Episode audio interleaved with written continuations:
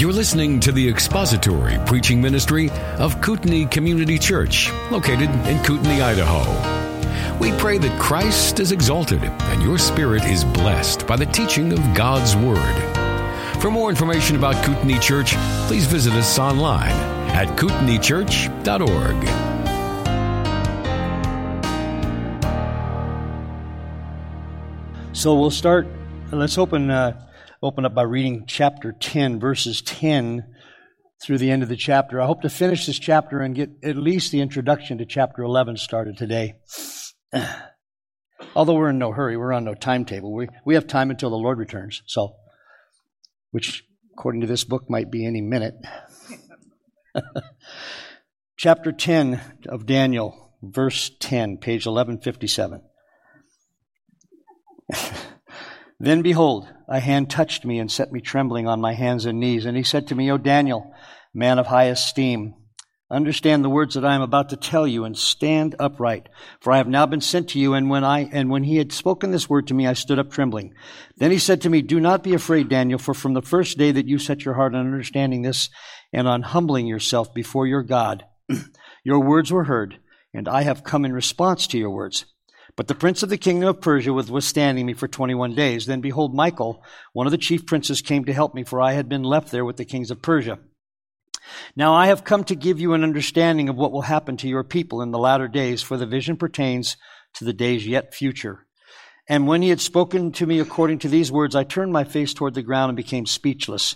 And behold, one who resembled a human being was touching my lips.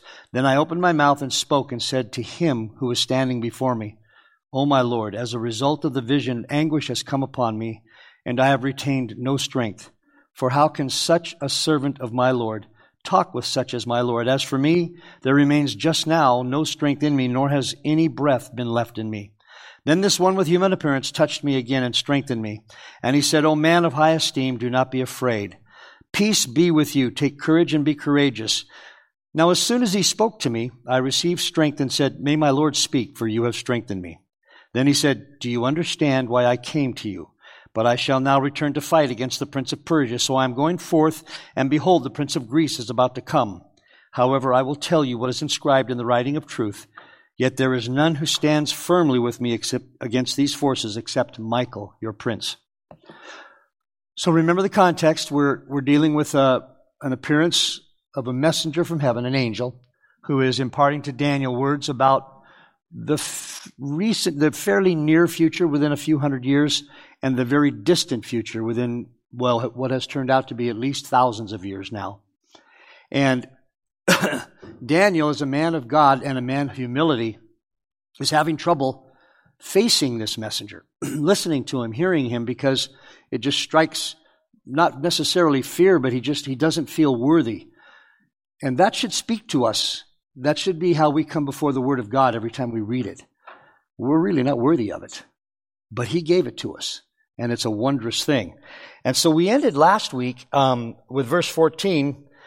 Uh, now I have come to give you an understanding of what will happen to your people in the latter days. We, we discussed that the latter days was used 14 times in the Old Testament and generally refers to the closing times of history always to the closing time of a period it's discussing, but in, in prophetic issue utterances, it's referring to the closing times of history.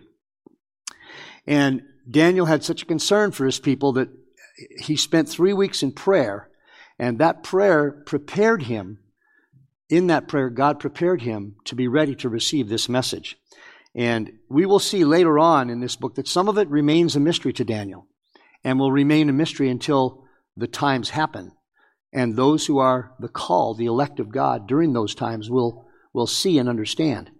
But for now, Daniel is receiving this information, and he has to be continually strengthened and encouraged because even as a man of God, facing and listening to an emissary directly from Jehovah, from Yahweh, is a, is a, a hard spectacle. So then he says in verse 15, What he had spoken to me, according to these words, I turned my face toward the ground and became speechless. This is another, he simply turned his, it's likely that he simply turned his face to the ground in astonishment and pain, knowing that more was coming about the great tribulations that Israel was going to have to face to purge her of all of her false beliefs about the Messiah and hatred of the Messiah later on. More was coming about the Great Tribulation uh, that Israel would face in the near future and in the far future. It is likely he, he looked at the angel and was again stunned and struck by the improbability of one so mighty speaking to him. When was the last time you heard someone who claims to have heard it from an angel speaking those tones? It is so improbable that he would even come to me. No, it's actually, if, if I spit on this cloth and send it to you in the mail and you send it back, well, it'll be a seed for just, just improbable, silly things that come from the mouths of these false teachers today. Daniel was astonished and couldn't stand up. And he was a true man of God. And he was humbled again here, struck by the improbability, as I said, of one so mighty speaking to him. And he humbled himself, looking down. Also at this point, the angel, maybe, I'm, now this is my speculation. This is not scripture. Maybe the angel had possibly explained to Daniel the battle that had taken place for three weeks. And so this was part of the cause for Daniel, Daniel's astonishment. Remember, the prayer was answered. Daniel's prayer was answered. An emissary was sent and was in battle for three weeks before Michael came and, and uh, helped win the battle and free him to come speak to Daniel. So it could have been that. That's just my speculation, but that's as far as I take it. I'm not going to write any science fiction on it. Um, interestingly enough, when it comes to the word humility, and Daniel was used greatly, and I believe partly greatly because of his humility. One man said this he said, There's no limit to what amount of good you can do if you don't care who gets the credit. And Daniel wrote this book, and he was a man who didn't care who got the credit. He wanted God to be glorified. And so then he says in verse 16, he says, And behold, one who resembled a human being was touching my lips. Then I opened my mouth and spoke and said to him who was standing before me, O my Lord, as a result of the vision, anguish has come upon me, and I have retained no strength. Still struggling, still uh, somewhat terrified of this emissary. He was likely referring to the same angel this angel messenger had already touched him once, and so this seems to be a continuation of the interchange. He was looking down and would not have seen the angel reach out to touch him, giving him the strength to talk. Immediately, Daniel explains, or at least he, he tells the angel the reason for some of his astonishment and difficulty. He does not feel worthy of who he is talking to. And this isn't even Yahweh. This is, a, I, some believe it is a pre incarnate appearance of the Lord Jesus Christ. I personally believe it's an angel. Uh, that's my, my view of this section. And, but even that, even that, Daniel doesn't feel worthy of even being spoken to by this emissary. And so, um, he does not feel worthy. And his appellation here, my Lord, is a designation of respect, not divinity. Um, one word about humility, too. It's been my observation. I did a study on Ben Franklin years ago, and I, I am not going to replicate it this morning, but he, um, for all of his faults, he had some interesting things to say, and, to, and he was a, an interesting man. He actually did a, an evaluation of character qualities, and he discovered that you couldn't evaluate your own humility. Yeah, I was pretty humble today. What do you think? On a scale of one to ten, you know, never mind it's been my observation that humility makes better teachers, it makes better believers, it makes better workers, it makes better relationships within the church and within life. When we can accept our own frailty and our own imperfections and live with them and not impose our view on other people when we're humble with them, they're much more likely to be the kind of friends that we ought to have. And so Daniel was a humble man. This is, it just, it keeps shining through this section of Scripture that he was a humble man. And this is one of the reasons that God imparted this message to him. So then he says again in 17, verse 17, are, are there any questions? Now we're not hurrying through things on verses 14, 15, and 16. Yes. So, how do you broach the, diff- the difficulty between being humble and claiming that you have ultimate truth? Is that kind of what you're. Yeah. It's one thing, to, it's, so to understand and believe that the Bible is absolutely, meticulously, specifically true about everything, and still being humble doesn't, there's, there's no uh, problem. There's no problem between the two. It's how we present the information that we have that is the, the quality of humility that we display. If you walk up to somebody saying, you're going to hell, you need the Bible, and if you don't hit, listen to what I say, say right now, it's all over for you but the shouting. That's not very humble. And that's okay. They can believe wrong things about other stuff too. There, there are situations where if you're humble in bringing the gospel to people, which is the ultimate truth, and you are firm in your conviction that it's truth, but you're kind, considerate, and respectful in the conversation, they can just be wrong. I, I know that sounds arrogant, and, and I struggle with that. I'm an arrogant jerk sometimes, but that's what communicates humility or not, is your attitude. Daniel, his communication of humility was much of his, um, his physical uh, expression. He, his head down, just unable to look up, those kinds of things. Those are communicating something to this angel. So they knew he was a man of God. They knew he was a humble man of God. Um, humility is often communicated not just in our words, but in our attitude. Actually, mostly communicated in our attitude and in our facial expressions, our our gestures, those things like that. I believe there's a number of studies that say that communication is 75% physical and 25, 25% verbal or 80% or pick your number. 42.785% of all statistics are made up on the spot anyway. but most of communication is, is, is physical. It's what you see in the person.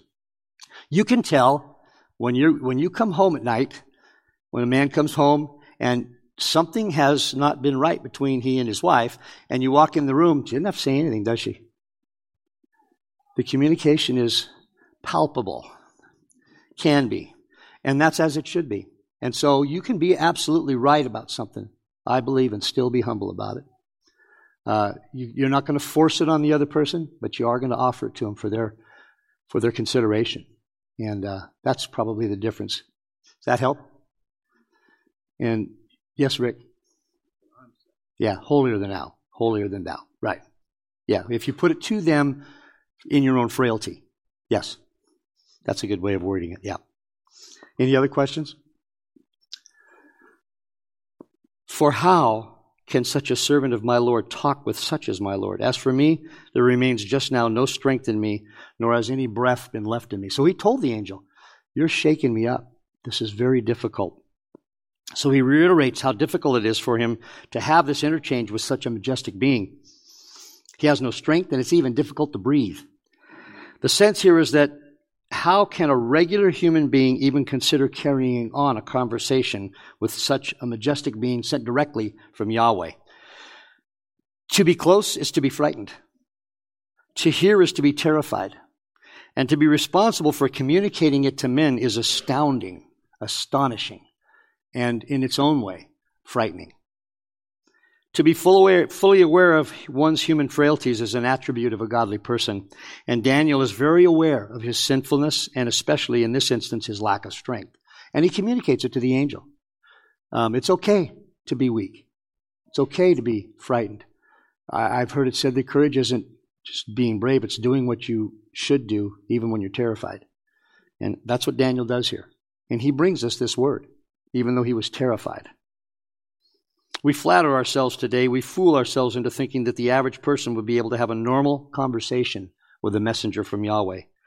It is impossible that those who tout an intimate relationship with angelic beings today are on par with Daniel, and yet he could hardly carry on a normal conversation because of fear, apprehension, and humility. What happens in the angelic realm is, for whatever reason, concealed, for the most part, from human view. And this is by the sovereign action of God. Suffice it to say that he is making sure, God is making sure that battle is being done on our behalf in the spiritual realm. More of it, make more of it than that, and you're setting yourself up for science fiction doctrine. But we know, based on what is said here, that there is a battle going on in the spiritual realm. And God is attending to it. Do you see anywhere where he calls us to pull a sword and stab an angel? I've looked because that would be cool. It's not there. He will do that battle. Ours is to do battle here, humbly. Verse 18 Then this one with human appearance touched me again and strengthened me. This same angel touches Daniel for the third time. The first touch gave him strength to rise from the ground. The second enables him to speak. And then the third touch and final touch strengthens him to, to speak and to, to continue. This is very similar, interestingly enough, to the strengthening of the Lord Jesus Christ that he received from the angels in the Garden of Gethsemane. And that's in Luke chapter 22. I'd like to read that for you. Verses 40 through 43. When he arrived at the place, he said to them, Pray that you may not enter into temptation, speaking to his disciples. And he withdrew from them about a stone's throw, and he knelt down and began to pray, saying, Father, if you are willing, remove this cup from me, yet not my will, but yours be done. Now an angel from heaven appeared to him, strengthening him. This, this was the most terrifying responsibility that was ever placed on a man in the history of the universe. And he needed strength from an angel. He had to have a. And where did that strength come from? Did it come from the angel himself? No, it came from God. The angel communicated just as he communicated the words, he communicated and brought the strength that Daniel and that Jesus needed. Of course, it is God himself strengthening Daniel through the agency of the angel. It must be noted that some have supposed several angels in this interchange with Daniel, and there's no reason that couldn't be true. It's my view that it's basically one. Uh, the way Daniel speaks of the angel in these two verses, though, does suggest that they are linked together in the, uh, to the previous appearances. That's it's my intimation, but if it was more than one angel, that's fine too. That's that's not a problem. So, any questions about verse 18?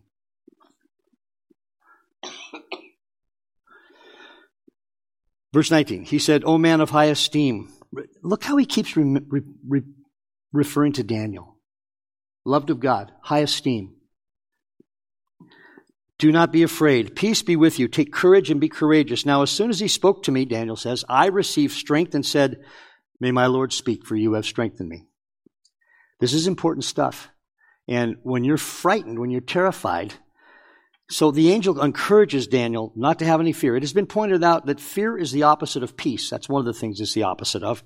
And we do not take instruction well when we are terrified, nor do we, nor do we remember well. Sometimes we remember only that aspect of an encounter that was terrifying, that was fearful.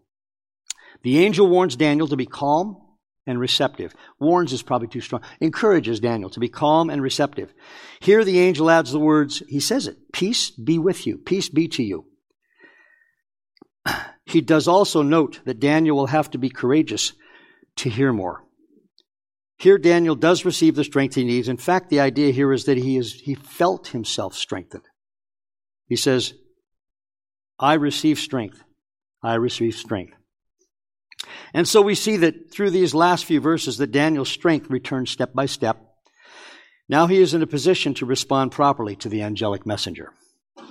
And then we'll go to verse 20 and then I'll see if there's any questions. Verse 20, he said, The angel, Do you understand why I came to you?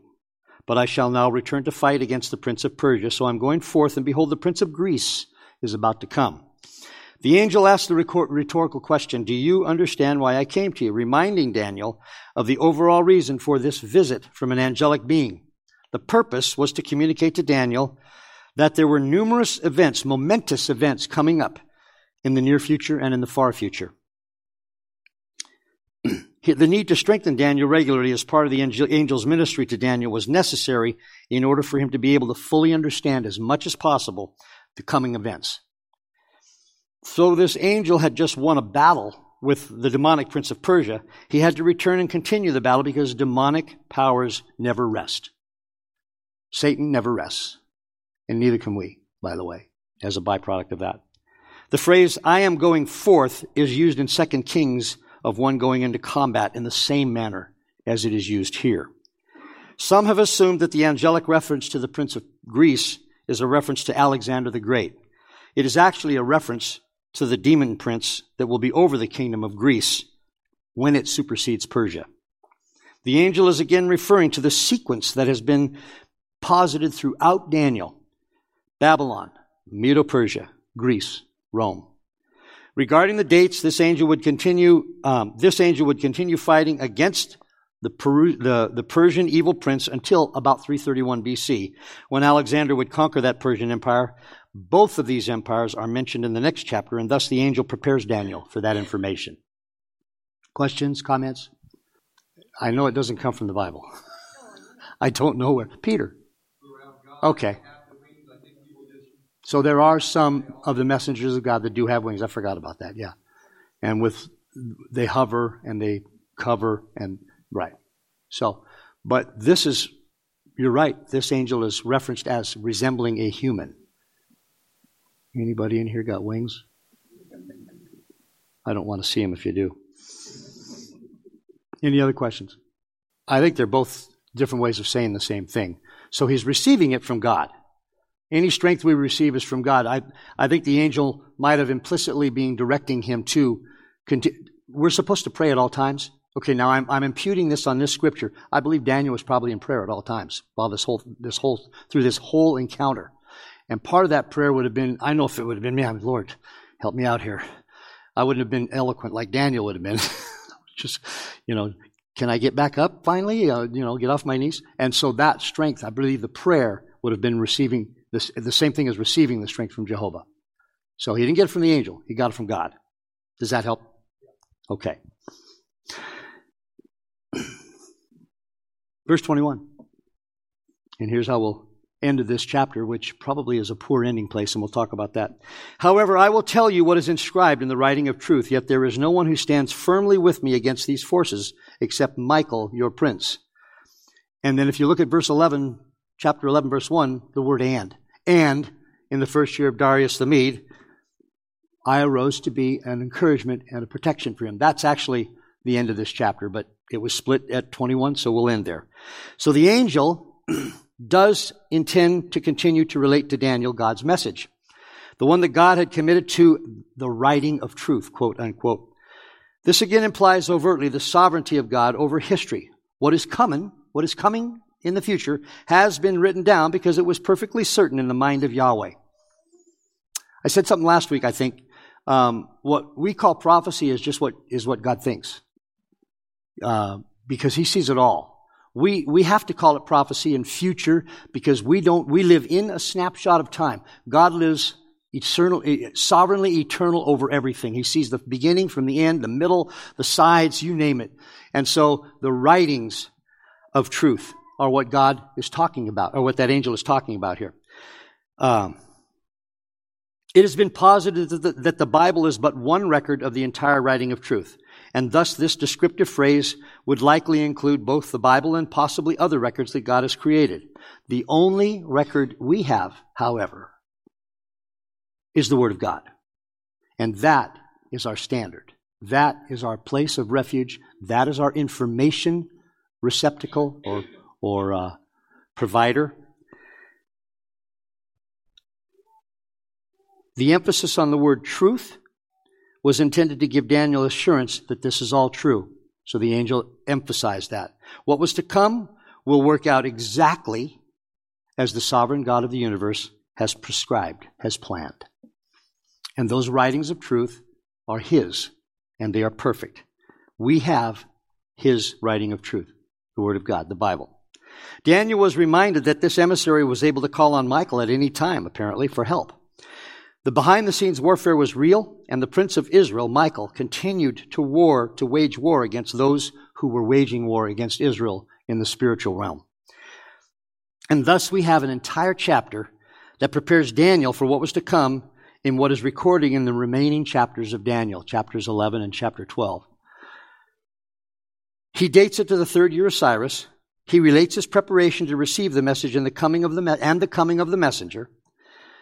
He typically, as a true prophet of God, re- records his interaction with the emissary and shows his weakness and his need to be strengthened by Yahweh. He never loses heart, even though he was terrified.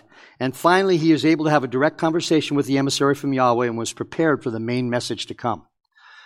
So, the next section, chapter 11, is what there are about four, three or four, three, depending on the, the expositor, three or four chapters of Daniel that people focus on. To my thinking, much to their, their loss, the entire book of Daniel is marvelous. But I have to admit, you know, the, the climax of the movie is usually the most exciting part. And here's where we're coming. We're coming into the climax of Daniel's Revelation, chapter 11 and chapter 12, especially chapter 11. And there is so much here, and I am so inadequate. So help me. If, don't ask hard questions. no, I'm just kidding. Let's go ahead and read chapter 11. And we'll start there, and then we'll get an introduction to the chapter. If I had timed this better, we would have ended chapter 10 at 9 or at 10:15, but I got too excited. Chapter 11. And in the first year of Darius the Mede, I arose to be an encouragement, and that should have been the end of chapter 10, but neither here nor there, I guess, and an encouragement and a protection for him. And now I will tell you the truth. Behold, three more kings are going to arise in Persia. Then a fourth will gain far more riches than all of them. As soon as he becomes strong through his riches, he will arouse the whole realm, whole empire against the realm of Greece. And a mighty king will arise, and he will rule with great authority and do as he pleases. But as soon as he has arisen, his kingdom will be broken up and parceled out toward the four points of the compass, though not to his own descendants, nor according to his authority, which he wielded, for his sovereignty will be uprooted and given to others besides them. We're going to read through verse 13, because we're never going to get that far today. So we'll read through verse 13 and then we'll plunge into the introduction. Verse 5 Then the king of the south will grow strong, along with one of his princes, who will gain ascendancy over him and obtain dominion. His dominion will be a great dominion indeed. Then, and after some years, they will form an alliance, and the daughter of the king of the south will come to the king of the north to carry out a peaceful arrangement. But she will not retain her position of power, nor will he remain with his power but she will be given up along with those who brought her in and the one who sired her as well as he who supported her in those times. But out of, but one of those, one of the descendants of her line will arise in his place and he will come against their army and enter the forces, the fortress of the king of the north and he will deal with them and display great strength. And also their gods with their metal images and their precious vessels of silver and gold he will take into captivity to Egypt and he on his part will refrain from attacking the king of the north for some years. Then the latter will enter the realm of the king of the south, but will return to his own land. Verse 9 will end there.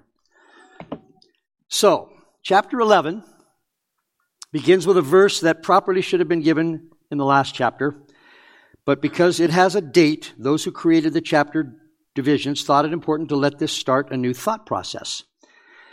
But the fact is, verse 1 finishes the statement of the angel in 1021. The angel refers to an incident that took place, that took part in two years before this time in history. Leon Wood, in his commentary, summarizes it this way. He says, The phrase was to call attention to Daniel's visitor as having gone also to Michael's aid at one time in the past. In other words, the two mighty beings held a mutual assistance arrangement, each helping the other as he had particular need. The word for encouragement is a, is a, a Hebrew particle. It's a hiphil particle, meaning it's something that causes action, expresses a causative action, meaning one causing to be strong.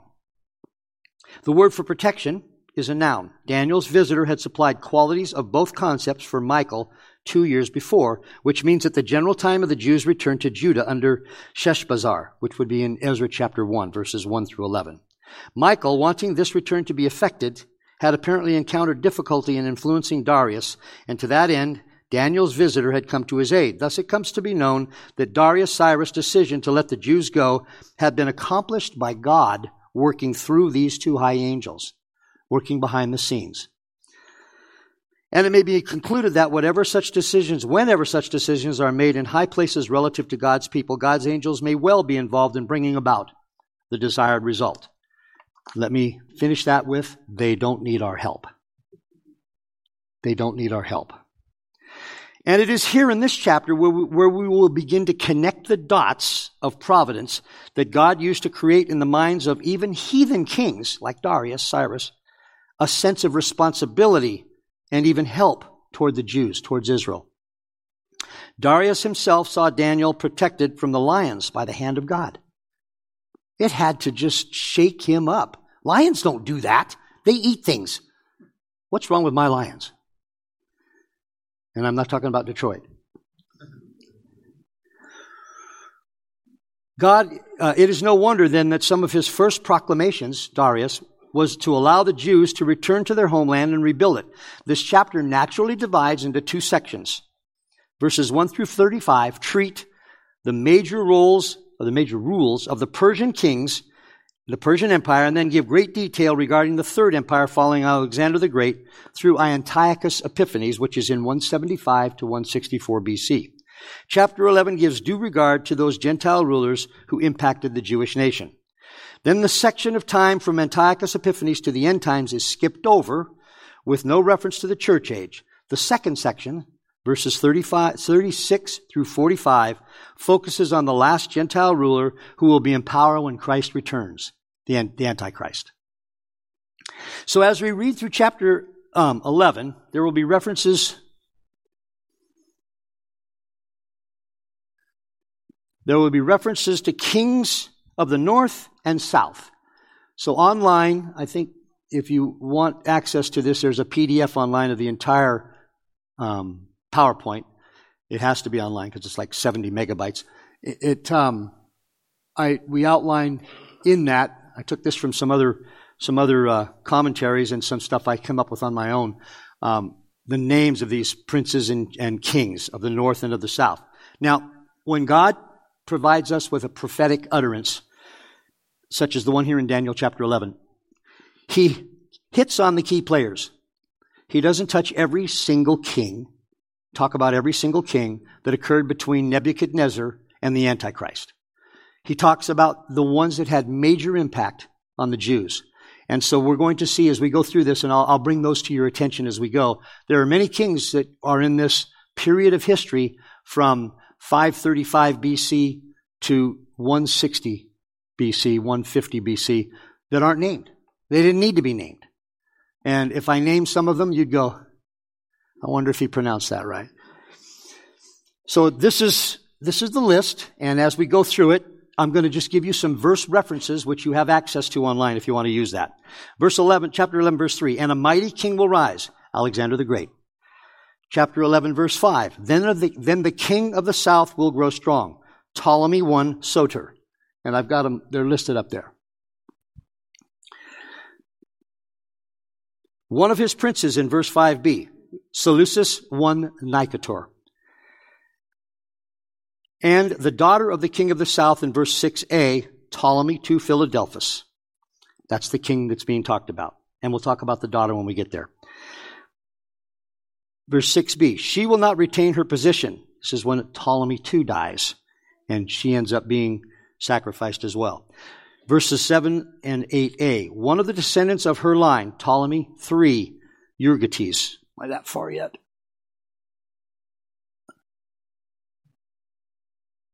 Yeah, I want to jump this ahead as we go. Verses 7 through 9, and into the fortress of the king of the north, that's speaking of Seleucus II Callinicus why didn't they just name him John Smith? Verse uh, 10 And his sons will mobilize, Antiochus III, the Great. Verse 10 And he may again wage war. I think I'm ahead of myself. There we go. He again may wage war. Seleucus III Soter from the north. And the king of the south will be enraged in verse 11. Ptolemy, 5, Ptolemy 4, Philopator of the south. Verse 13, for the king of the north will again raise a greater multitude. That's Antiochus 3 of the north. Verse 15, then the king of the north will come, Antiochus 3 again of the north. Verse 17, and he will set his face to come, Ptolemy 5, Epiphanes from the south. Verse 20, then in his place one will arise, Seleucus 4, Philopator, from the north.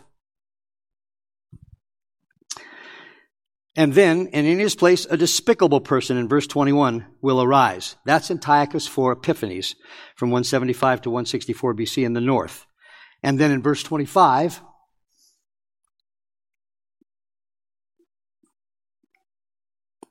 There's a, there's a list of the kings as well. In verse 25, so the king of the south will mobilize Ptolemy 6, Philometor.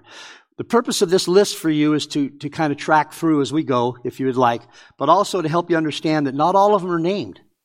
Not all the kings of that time were named.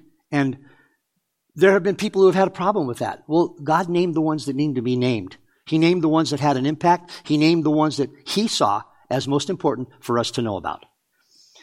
As we tackle this section, let's not forget, let's not forget that it was an incredibly priced prophecy that influenced the second century pagan Porphyry, who could not even begin to believe that this could be a prophecy because it was so incredibly specific, detailed, and accurate.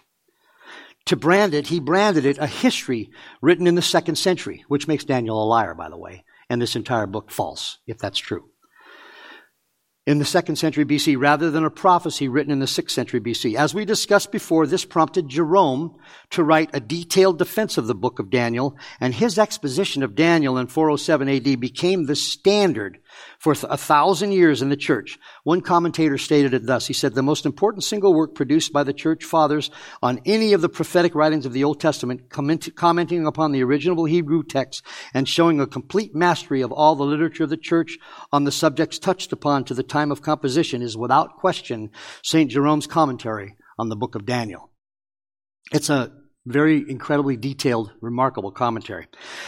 This ancient tension has drawn lines that separate the sides of belief about the book of Daniel to this day. It is either a marvelously accurate, precise, prescient, detailed scripture, prophecy slash prophecy from the Lord God of the universe, or it is simply a historical document written after the fact by a second century BC writer. And it deserves no more interest to us than a, a reasonably well written article out of Encyclopedia Britannica. There is no in between. And some people have tried to make an in between. No, it's either true or it's not. It is true, every whit. One critic who has long since been answered, indeed, he was answered by Jerome 1500 years ago, um, shows the general thesis of the liberal theologian who does not believe Daniel is a work of prophecy. He says this. He admits that if this was true, what it means. He says, if this chapter were indeed the utterance of a prophet in the Babylonian exile nearly 400 years before the events, events of which many are of small comparative importance in the world's history, which are here so enigmatically and so minutely depicted, the revelation would be the most unique and perplexing in the whole of Scripture. It would represent a sudden and total departure from every method of God's providence and of God's manifestations of His will to the mind of the prophets. It would stand absolutely and abnormally alone as an abandonment of the limitations of all else which has ever been foretold. I think some of his, his hyperbole is a little bit mistaken, but he's right. It, it's remarkable. We, can, we can't overstate the fact that this is absolutely remarkable. This was predicted hundreds of years and even thousands of years before it happened. The stuff predicted, stuff, the important events predicted hundreds of years before have happened exactly as they were portrayed.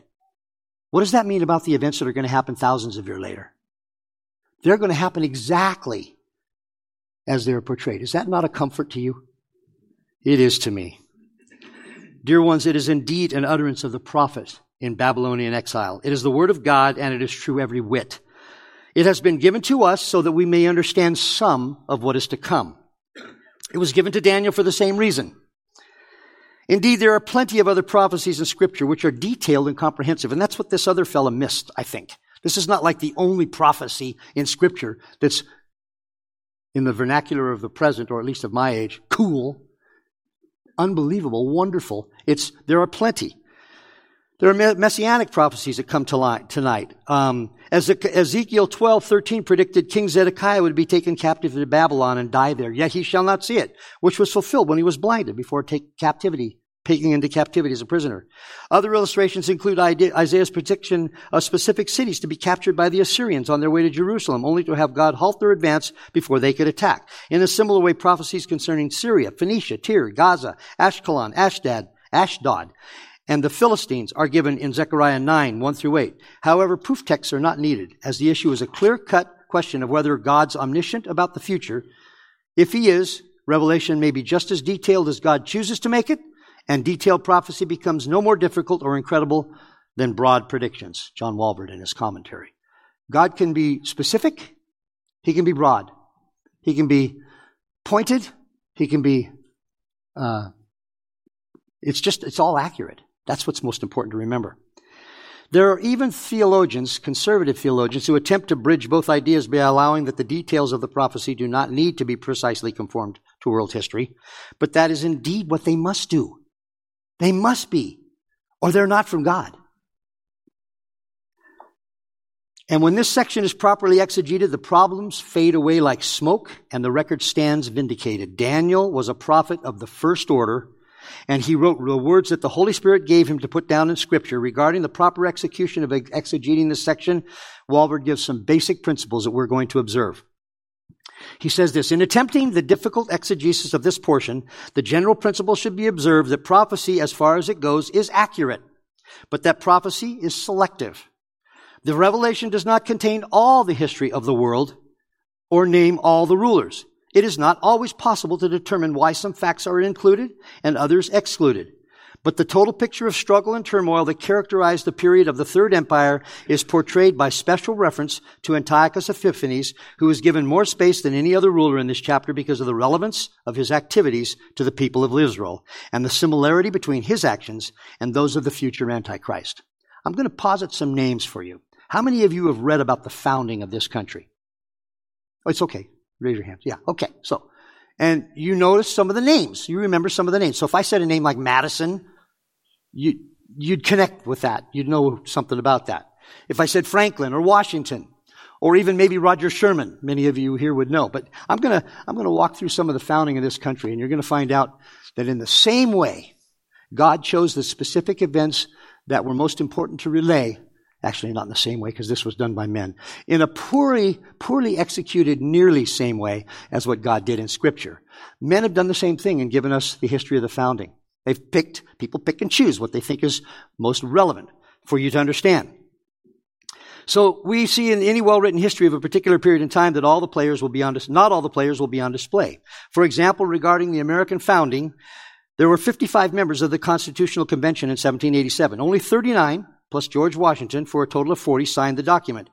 So I'm going to read you some names, and there will be some you recognize and some you won't. So, political experience. As a group, all of them had extensive political experience. Here's some of the names who had been in the Continental Congress. Mifflin and Gorham. Anybody recognize those names? They were founders. The only ones that lacked congressional experience were Bassett, Blair, Brearley, Broom, Davie, Dayton, Alexander Martin, Luther Martin, I, have heard the name Luther Martin. Mason, George Mason. Uh, Gerry, Elbridge Gerry, Robert Morris, Read, Sherman, Wilson, and Wythe. How many of those names did you recognize? But they were all very important to the founding of this country. Only, uh, and wife, only those have signed, only six signed the Declaration. Six Gouverneur Morris, Robert Morris, and Sherman had affixed their signatures to the Articles of Confederation, but only two, Sherman and Morris, underwrote all three of the nation's basic documents. Only through, only, uh, excuse me, only two. Practically all 55 had experience in colonial and state government. Franklin, Langdon, anybody recognize that name? He was the founder. I, I, I don't have time to go through all of this. I got carried away. But the point is, which is, I never use a sentence when a paragraph will do. Nine of the men received a substantial part of their income from public office, and it names them. At the time, did you know that George Washington was one of the wealthiest men in the entire nation?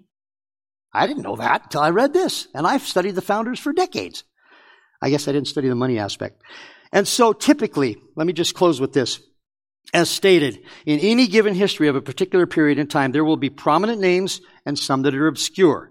So it is in this prophecy of Daniel. The Holy Spirit gave Daniel the names that were necessary to give, have an understanding of the future, and the angel was showing to Daniel.